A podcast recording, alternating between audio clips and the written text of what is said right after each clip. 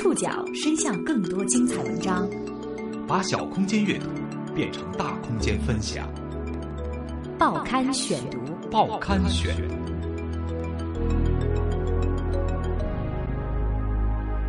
把小空间阅读变成大空间分享，欢迎各位收听今天的报刊选读，我是宋宇。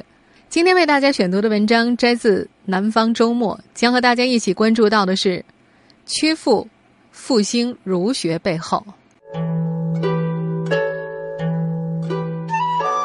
孔子又红了，这次他红在自己的故里山东曲阜。从去年至今，无论在民间层面还是在国家层面，儒学都被赋予了更重要的意义。越来越多的外地资本和人才涌入曲阜，这是经典的复兴还是资本的狂欢？报刊选读今天为您讲述曲阜复兴儒学背后。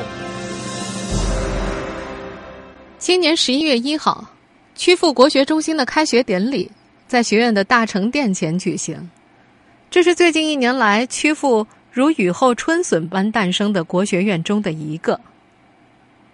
一个月前，曲阜国学中心的院长王自超刚刚举家从云南曲靖迁到了曲阜。面对那些对他身份表示怀疑的家长们，王自超常常这样说：这个不会错的，新闻联播里有我八秒的镜头呢。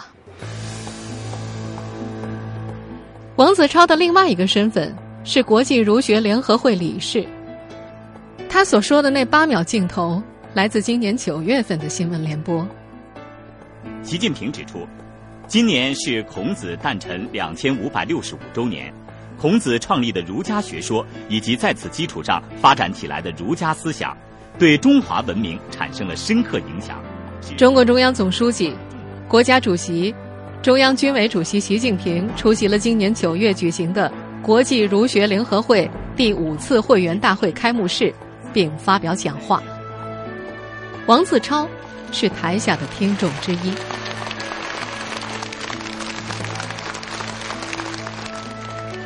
和王自超的得意炫耀不同，孔子研究院院长杨昭明最近有点被名声所累。一方面，他希望自己的学术被人知道，但是成为公众人物又是一把双刃剑。二零一三年，习近平视察曲阜，去了孔府，并且来到了孔子研究院，开了一场座谈会。二十六日，习近平来到曲阜孔府考察，并来到孔子研究院。桌子上摆放着展示孔子研究院系列研究成果的书籍和刊物，他一本本饶有兴趣地翻看，看到《孔子家语通解》《论语全释》两本书，他拿起来翻阅，说：“这两本书我要仔细看看。”《孔子家语通解》《论语全释》都是杨昭明所写的。经过媒体报道之后，这两本书一时洛阳纸贵。两本书的腰封上都印上了总书记的推荐语，甚至被摆到了孔庙里孔子圣迹图桌上。现在，曲阜从官员到民间，包括所有到三孔旅游的外地人，几乎无人不晓杨昭明。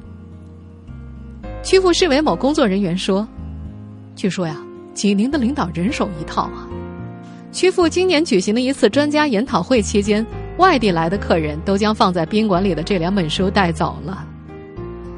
在孔子研究院开座谈会的当天，除了杨昭明之外，曲阜师范大学的退休教授骆成烈、孔子礼仪文化学校校长金辉、鲁城街道池衙居委会党支部书记贾祥兵也分别向习近平做了简短汇报。扎根曲阜六十年，骆成烈是见证孔子褒贬历史的活字典。尽管已经八十岁了，骆成烈看起来精力充沛，讲话中气十足。刚才啊，山东的一个市领导打电话给我，请我去讲课。前段时间我刚去北京讲了两场，浙江啊、河南的就更多了，一共讲了二十个省，山东的十六个地市基本上都跑完了。骆成烈还说，发展传统文化特别要注意创新。他现在正在编一套关于孝文化的书，再比如中秋节吃月饼，教师节应该吃什么呢？他就弄出了一个六艺饼，下一步还准备搞孔子茶。有专家说，这两天就会去考察他的项目。与前面两位一样，金辉现在也是忙得不可开交，电话响个不停，不是去外地讲课，就是接待从四面八方来考察的官员、老板、学者。他的新名片背后印着习近平座谈时所讲的“国无德不兴，人无德不立”。被总书记接见之后，三位国学专家成了大忙人，被羡慕甚至嫉妒。总书记去年在曲阜的讲话，连同他今年在孔子诞辰纪念会上的讲话，探望汤一介，视察北师大，给孔子学院成立十周年专门发去贺信，这一切给了曲阜的人们巨大的信心，儒学发展的信号更加明确，不再暧昧。曲阜人决定打好儒学这张牌。报刊选读继续播出，曲阜复兴儒学背后，资源也开始向曲阜汇聚。当地的孔子研究院承接了方正出版社委托的党员干部八德全解课题。据了解，这个项目包括孝悌忠信礼义廉耻八本一套，每本要在十万字左右。曲阜师大的副教授宋丽玲说，因为出版社是中纪委的，孔研院很重视，最后就接了。他所承担的是礼的编写。孔子学院在尼山挂了一块总部体验基地的牌子，这里是孔子的出生地。轰鸣的施工机器打破了夫子洞的平静，临近水库的山脚部分已经被炸平了，大量的土石堆积起几十米高。中建八局正在加紧施工，一座面朝尼山水库七十二米高的孔子雕像已经基本完成了轮廓。建成之后，这里将是曲阜乃至世界上最高的孔子像。在曲阜看来，习近平的讲话释放了一个明确的信号。曲阜文管局文管委主任彭信涛说，对儒学和传统文化呀，我们以前的态度比较暧昧，尤其是最高层。这次总书记来了，信号就比较明确了。济宁市委组织部、市委党委不久前发文，要求当地的高校、研究机构、市区县党校申报以儒家思想为主要内容的优秀文化教学专题。这份文件给的参考专题第一项就是习近平总书记在济宁曲阜讲话精神学习辅导。当地高校的行动比这份文件还要更早一些。曲阜师范大学在今年四月将三个院所合并，成立了国学院，并且还制作了鎏金大字。该校的一位老师说，哎，早就有这个规划了，但一直没有形成共识啊，不同的意见比较多，到了今天终于一锤定音了。我们来听听当时的媒体对曲阜师范大学国学院院长傅永聚的采访。一个是我们起点比较高，因为我们是国内最早的儒学研究机构，我们积累的这个基础啊比较广，我们是几十年的积累。哎，第二呢，我们是比较全，就是我们集教学、科研、协同创新中心和培训为一体的啊，一般的国学院是没有这样的啊。济宁学院也决定打儒学这张牌，他们将地域文化研究所升格为儒学与地域文化研究传播中心，其中最核心的就是儒学，把运河文化、水浒文化、梁祝文化都消化结合起来。除此以外，十一之后，曲阜还正式启动了百姓儒学工程，要求该市四百零五个村做到一村一个孔子学堂，一村一个儒学讲师。陈万凤是旅游公司的一名导游，他就应邀前去给村民讲课。一开始讲孔孟、修身、齐家、治国、平天下，有村民笑称：“给我们老百姓讲治国，开玩笑吧。”但是根据陈万凤说，虽然一开始也有误解，有村委会认为讲课要收钱。但是免费讲了两次之后，村民就开始欢迎他们。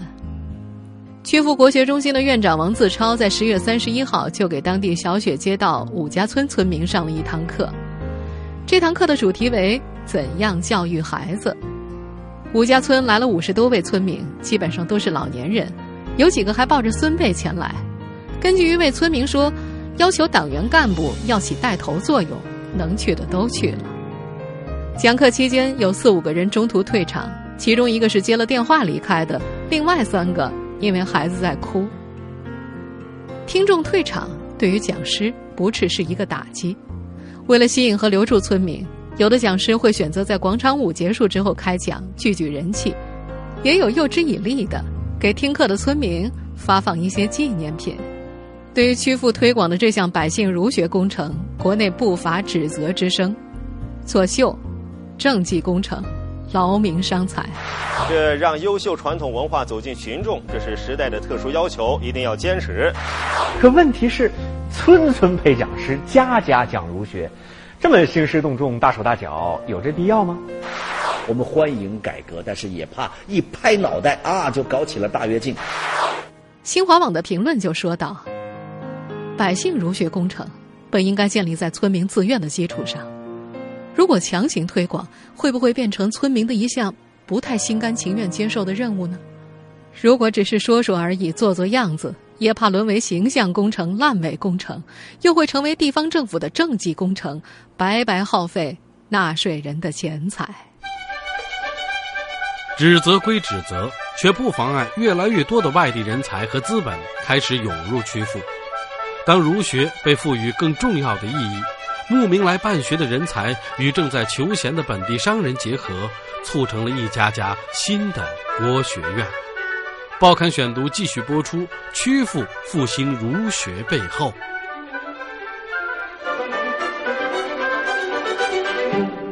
在曲阜的一些民办国学机构看来，新一轮的资本和人才的涌入都已经开始了。杏坛国学院院长王白雪就说，全国各地的人都涌到曲阜来办学，有些人啊有钱不懂教育，有些人有能力却没钱，关键是是不是发心想做啊？发心，一种佛教词汇，有立志、发愿、发誓的意思。王院长用这个词，我们可以理解为发自内心。面对这种质疑，曲阜国学中心的投资人严学华首先声明：“哎，我们做这件事儿和政治无关啊。”他的另一个身份是曲阜平安旅游公司的董事长，在商言商。严学华说，此前为了防止员工在旅游淡季的时候无所事事，同时增加旅游文化的厚重感，安排员工每月学习五条《论语》，希望以此来约束员工。而他本人也是《论语》的爱好者，没想到收到了意外的效果，员工的修养提高了，解决了一些管理难题。严学华说，比如呢，以前我们的车辆管理啊，主要靠主管调度，这员工把客人拉到孔林之后就空驶回来，运输五千人需要五十台车。现在员工会主动问，有没有客人要拉回来，只需要用三十台车就能解决问题啊，给公司节约了不少成本啊。曲阜在前年提出了要打造人人彬彬有礼、处处干干净净的形象。经济上受益的严学华萌发了办一家国学院的想法，办学之外还希望有游客选择来听课，在自己的学校体验深度修学游。严学华说话的时候不忘引经据典，要赚钱吗？要啊，利益之和也，周易不是这么说的吗？君子爱财，取之有道。九月二十号，孔子文化园庆祝典礼及市国学中心揭牌仪式在孔子文化园举行。我们现在所听到的是一个多月前山东当地新闻对于曲阜国学中心的报道。这个国学中心位于孔子文化园之内，这是一座公园，政府每年花四十六万维护。今年夏天，严学华接手了这个园子，政府不再花钱，由他们来打理。严学华的条件就是将公园的一角作为他办学的院址。严学华开始寻找投资方，一直到九月下旬，王自超走进了他的视线。王自超这时从云南赶到曲阜朝圣。严学华说，说实话，找我谈的不少，北京的、湖南的、香港的都有，有些是要求来技术入股的，还有资金来投入的，都是打着弘扬国学的名义啊。严学华最终选择了王自超。真正打动严学华的是，王自超主动提出把老婆孩子都接来在曲阜扎根，父子同争，让严学华认为王自超很有诚意。王自超不是今年进入曲阜办学的第一个外地人，在曲阜国学是显学，出入市井街坊、酒店餐馆、学校衙门，孔子、儒学、国学等字样密集地冲击着游客的眼帘，各家国学院之间竞争激烈。报刊选读继续播出：曲阜复兴儒学背后。涌入曲阜办学的不乏外来资本，连原本迟缓的工程也被唤醒了。先占上地，再谈发展。一家正在四处找地的河北商人很是发愁，他羡慕死了早年就来圈地的公司。在曲阜的吴镇村，上海吃亏是福公司早年在这里圈了近两千亩土地，建了一座吃亏是福孔子学院，号称投资十六亿。根据曲阜的同行介绍，这家机构圈地几年之后动作一直迟缓，可是今年加快了建设的进度。当地市委的一位工作人员说：“今年我们对他们说啊，加快吧，你看马上就起来了。”这家机构以企业家培训为主，主打孝字。这家学院的周经理说：“两千块钱体验三五天啊，让你一辈子受益的。任何人只要看了我们制作的视频啊，走出来以后都会在内心说六个字：对不起，我错了。”这位经理还不忘吹嘘展望自己以后的生源：“我告诉你啊，以后马云来我们这里扫地，王石来我们这里吃素，你看看他们，你就会明白啊。你为什么没有钱啊？为什么不成功啊？我告诉你啊，我现在正在辟谷，七天，只喝水不吃饭。”十月底十一月初，工地上热火朝天。面对正在建设的学院，周经理侃侃而谈：“我们这个选址啊，风水很好的，中轴线呢是和天安门、紫金山在一个线的。我们在这里要建修身院、齐家院、治国楼，很多的。”在曲阜争夺儒学资源的商人自然不止这一家。王庄镇闲置的王庄二中校址挂上了孔子文化学院的牌子，学院在去年底拿到批文，颜回的七十八代嫡孙颜延干出任院长。目前他们正在与北京的一所大学和浙江的一家地产公司谈合作。这家学院的副院长透露，之前有河北秦皇岛、江苏四洪的民办学校来谈，希望注资兼并学校，条件是把其他人都请出去，只保留严院长一个。在他们看来，这肯定不行。吃儒学这碗饭的外来者越来越多了。孔林附近的春耕园是六年前从深圳经福建三迁到曲阜，该校的学生当中有一半出自佛学家庭，中产阶级居多，将来不一定要考大学。春耕园自称学生很稳定，学校也拒绝做广告，只教来学，不闻往教。曲阜国学院是本地人段延平开的一间全日制学堂，百余名学生当中，曲阜的只有两三个，年龄分布从六岁到二十三岁。学生的家庭情况与春耕园类似。一名呼和浩特的家长十月底去看望孩子，他是一名商人，将儿子从当地的高中转来，觉得要加强一些孝道的培养。面对最近汹涌而来的外地竞争者，段延平感受到了招生的压力。他会在小圈子做广告，比如论坛和 Q Q， 主要是家长之间的口碑相传。有市场，自然就有竞争。全日制民办国学院都采取了寄宿制封闭教学。一名国学院的学生就听说过其他学院的院长抢学生的事情，同行之间都很熟，闹得很不愉快。今年夏天，陕西宝鸡岐山脚下的千明学堂刚刚整体搬迁到曲阜，很快就有一些学生转学到了其他学堂。两位已经转学的学生说：“我们班差不多一半都走了，他们觉得曲阜有发展吧，毕竟是孔子的老家嘛。”孔子老家，这是吸引外地人来投资办学的主要想法。一位院长说：“很显然啊，就像你要学习武术，就得去河南登封嘛，挨着少林寺嘛，就算进不了少林，也得在旁边的武校啊。”来到祖师爷的故乡，外地来的院长们可能还不太适应曲阜国学竞争的深浅。十一月一号刚开学的曲阜国学中心，暂时只收到六个学生，两个来自山西，两个来自云南，另外两个来自山东，都是十二岁以下。这不，国学中心开学的第二天，王子超就遇到挑战了。一名学生家长经过比较之后，将孩子转去了另外一所学校。听众朋友，以上您收听的是《报刊选读》，曲阜复兴儒学背后，我是宋宇，感谢各位的收听。今天节目内容摘自《南方周末》，我们下次节目时间再见。